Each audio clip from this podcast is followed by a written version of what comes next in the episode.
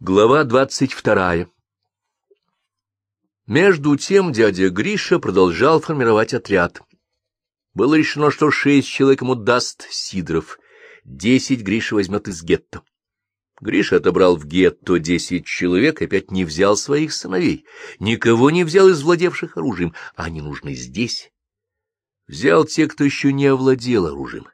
В лесу он их обучит. Ребята молодые, относительно здоровые, с обувной фабрики, с кожзавода, иногородние. Но встал вопрос, как увести их из гетто? Уйти ничего не стоит, но что потом? Многие запреты в гетто ослабли, кое на что смотрели сквозь пальцы, но побег, любой побег — это связь с партизанами, и за побег из гетто жестоко наказывали оставшихся. Выход был один — Юденрат должен показать их в списках умерших. В Юденрат мама послала Дину. Почему не пошла сама? Мне сейчас трудно об этом судить. Но я думаю так. После гибели дедушки в ее руках сосредоточились все нити, и, по-видимому, ей нельзя было быть, так сказать, на поверхности событий. Неверный шаг и провал. Провал одного, провал всех. Две улицы, несколько переулков, на них три тысячи народа. Все все видят, все все слышат. Может быть, мама не могла иметь дело с Иосифом? Ведь именно она, как выяснилось, заставила его дочь Раю выкрасть золото и отдать его дедушке. В общем, факт тот, что в Юденрат к Иосифу отправилась Дина. Истощенная голодом, холодом, непосильным трудом, оборванная и грязная, Дина все равно оставалась красавицей. Представляет, что ждал ее среди этих зверей и насильников. Но надо отдать справедливость Штальбе. Он был верен двенадцати заповедям поведения немцев на Востоке. Вы их не знаете? Я вижу, вы не слишком осведомлены. А, впрочем, кто осведомлен? Специалисты по истории фашистского рейха. Все это стало предметом науки. А зря. Этот урок истории надо бы изучать в школах. Так вот, восьмая заповедь гласила, «Держитесь подальше от русских. Они не немцы, а славяне. Не устраивайте попоек с русскими. Не вступайте ни в какие связи с женщинами и девушками. Если вы опуститесь до их уровня, то потеряете свой авторитет в глазах русских». Исходя из своего многовекового опыта, русский вид в немце — высшее существо. Заповеди были составлены уполномоченным по продовольствию статс-секретарем Бакке, и все равно эсэц Витштальбе их полностью разделял. Если так ставился вопрос о русских женщинах, то что говорить о еврейских? Расстрел — это порядок, насильничание — беспорядок. И этим Дина до некоторой степени была защищена. Но от другого она защищена не была. Больше того, она была в поле зрения Штальбе, дочь Ивановского, ублюдка, которого Лекурт удалось вырвать отсюда, и к тому же певица. Петь в гетто запрещалось, за пение полагался расстрел, за громкий разговор пятнадцать палочных ударов, а за пение — расстрел. Если споет один, то может запеть и другой. Споют все. Песня делает их людьми, а они насекомые. Насекомые, как известно, не поют. Между прочим, в некоторых гетто немцы создавали оркестры. Они играли популярные мелодии «Колнидра», «Письмо от матери», а в Вильнюсском или Минском гетто, не помню точно, заставляли известного певца Горелика петь еврейские песни. Заключенных выстраивали на площади. Тысячи, десятки тысяч. Горелик пел перед ними. Оркестр играл с детства знакомые мелодии. Люди стояли и плакали а потом их расстрел. В Освенциме тоже, как вы знаете, был оркестр из заключенных. Перед отправкой людей в газовые камеры играл им танго смерти.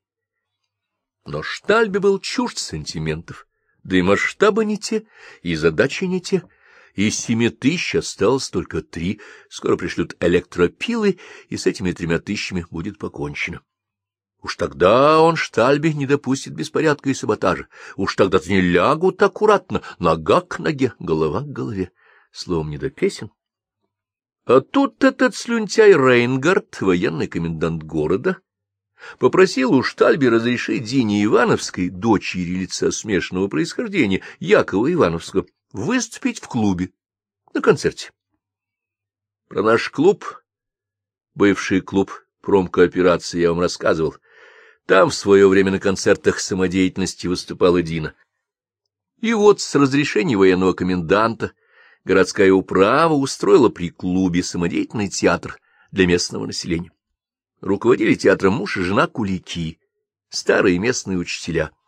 Я, между прочим, учился у них в школе, и вот, пожалуйста, занимались при немцах культурной работой. Ставили главным образом пьесы Старицкого, «Цыганку Азу» и разные переделки из Гоголя и Панаса Мирного. Между прочим, затея с театром кончилась хорошеньким спектаклем.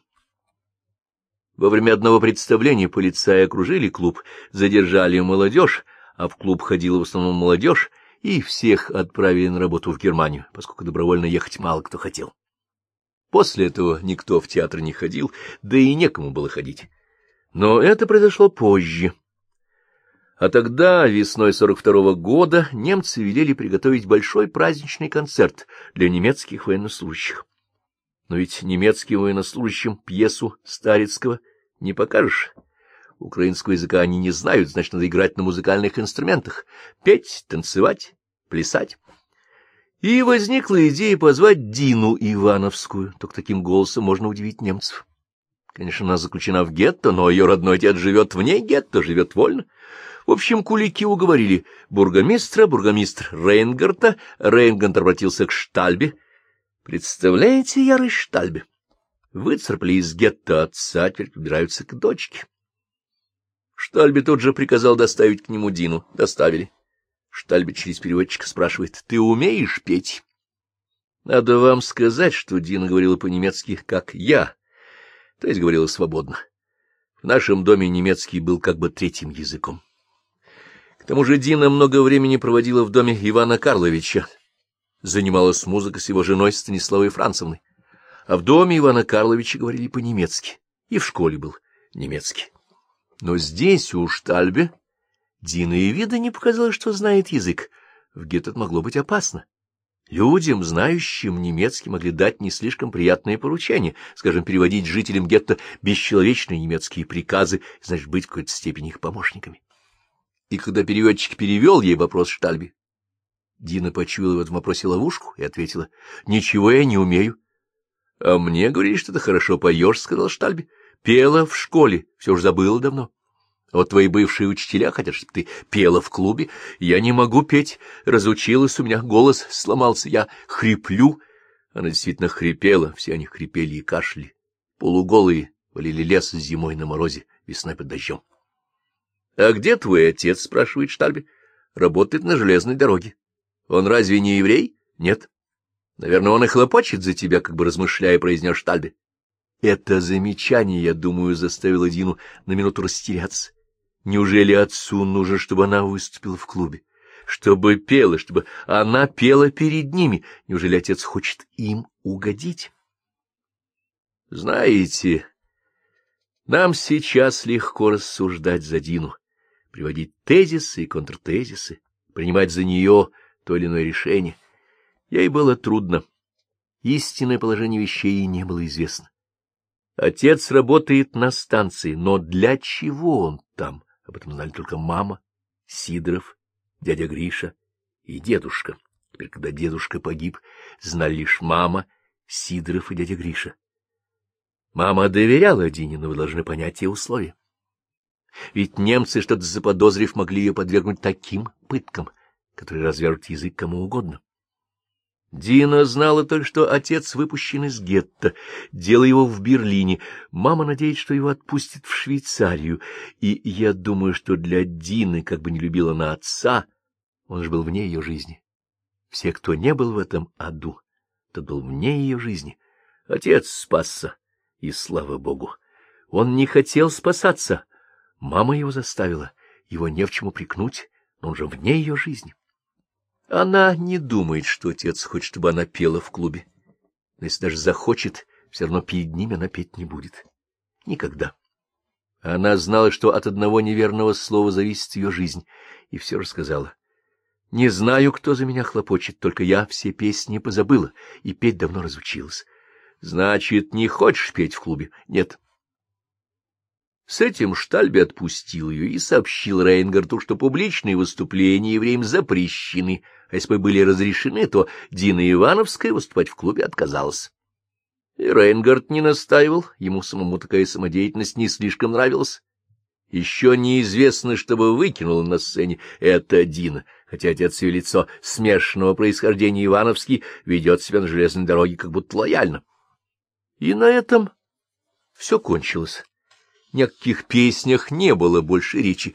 Дина продолжала работать, где прикажут, в лесу, на расчистке путей, дорог, разгрузке составов, на уборке казарм, а ночью вместе с Веней Рахленко учила ребят разбирать и собирать оружие. Как рассказывают, сама она очень быстро и здорово это освоила. Конечно, полигона у них не было, тренироваться негде, но было ясно, когда придется применить оружие, они сумеют его применить. А до войны имел значок «Ворошиловский стрелок».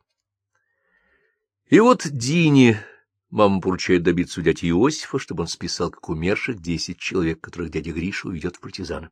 — Кого надо показать в рапорте? — спросил Иосиф. Дина назвала десять человек. — Хорошо, я подумаю.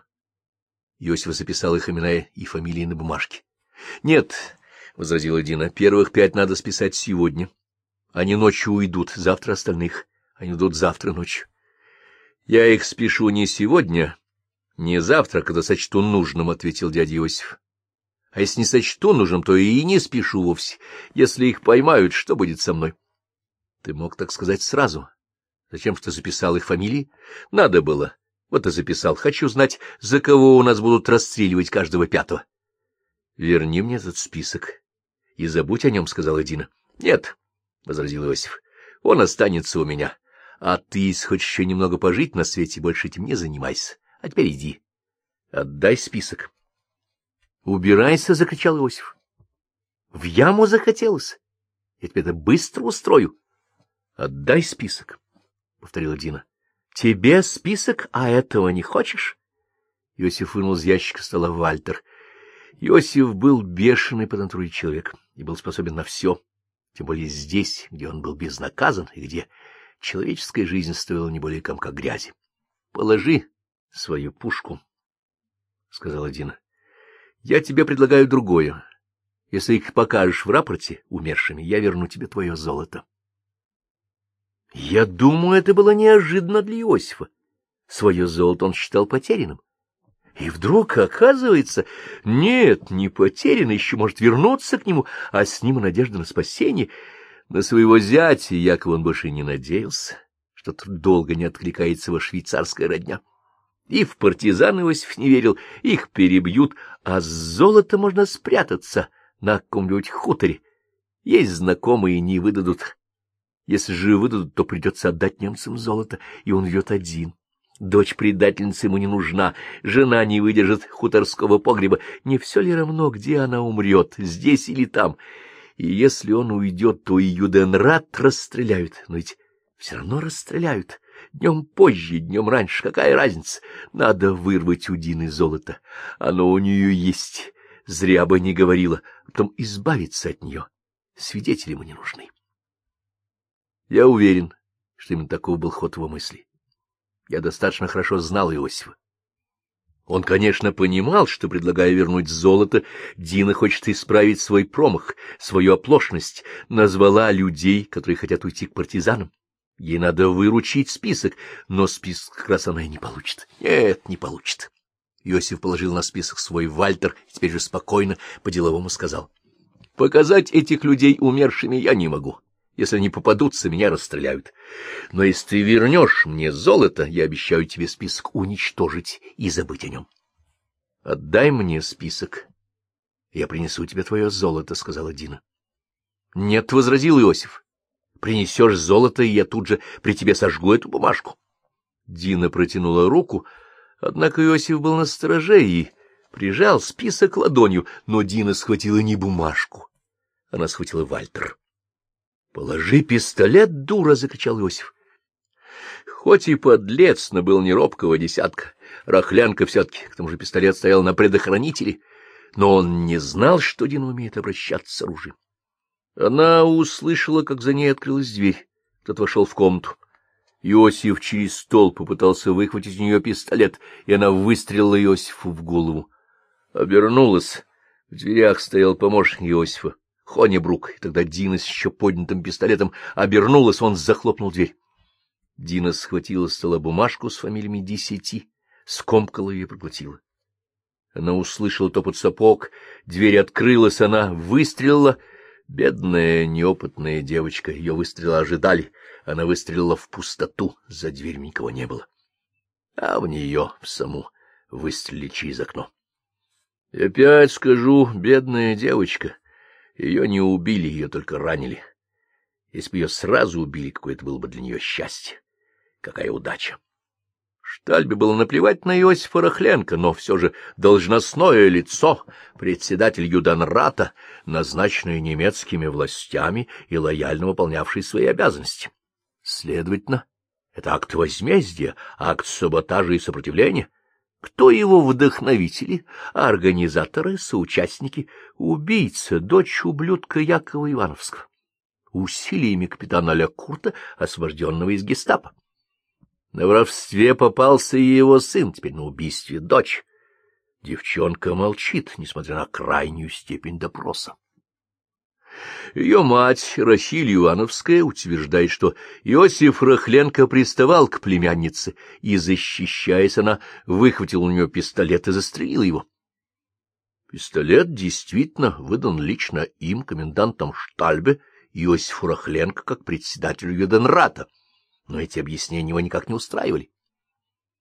Рахиль Ивановскую Штальбе допрашивал сам.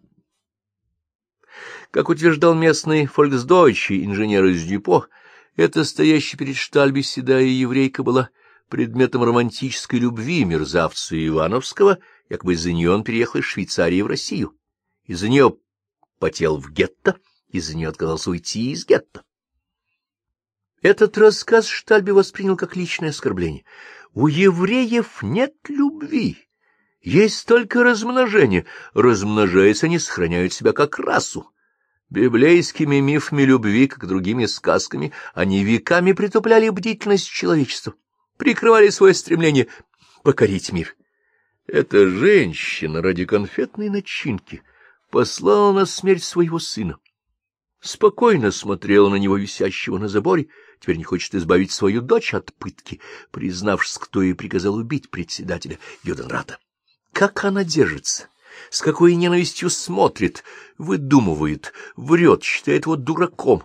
Они всех считают дураками, высокомерное ничтожество. И вот площадь, выстроенная обитатели гетто, и на площади крест.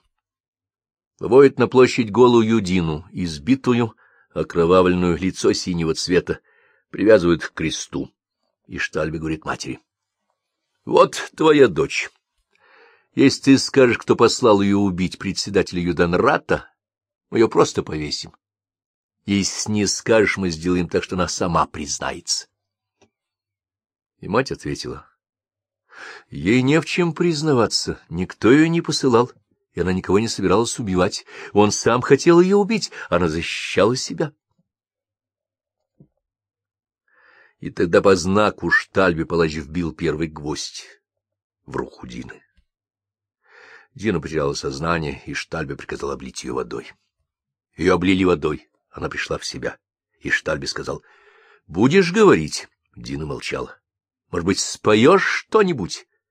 Дина молчала. Он ударил ее хлыстом. — Может быть, все-таки споешь? И Дина запела. Нет, не запела. Из ее груди вырвался хрип, из горла пошла кровь, и ей отбили легкие. Она захлебнулась, опять что-то прохрипела, еще раз все тише и тише. Не могу сказать вам точно, что она пыталась спеть. Может быть, еврейскую песню, может быть, украинскую или русскую, а может, интернационал, гимн нашей юности, наших надежд. Она продолжала бормотать бессвязно, неслышно, даже в этой мертвой тишине. Палач вбил гвоздь в правую руку, потом в левую. Она что-то бормотала, пока не смолкла, не затихла и висела распятая на кресте. Все стояли на своих местах, все смотрели на нее. И моя мать смотрела на нее, на свою дочь, распятую на кресте. И маленькая Оля смотрела, и маленький Игорь. Я думаю, это была та минута, когда мальчики и девочки, уже обученные владеть оружием, подняли бы его, чтобы отомстить за Дину, если надо погибнуть рядом с ней. Но такого приказа у них не было. Они были уже бойцы, и без приказа действовать не могли. И мертвая Дина висела на кресте три дня. После этого председателем Юденрата был назначен Хоня Брук, бывший заместитель Иосифа. Хоня Брук подписывал все, что требовала от него моя мать. Он боялся ее, а, возможно, и сочувствовал. Десять человек, списанных Хоней, как умершие, ушли в лес. Уходили подвое, по трое, провожал их маленький Игорь, знавший дорогу. Так погибла наша Дина. Вечная память ее мужеству и отваге, вечное проклятие палачам.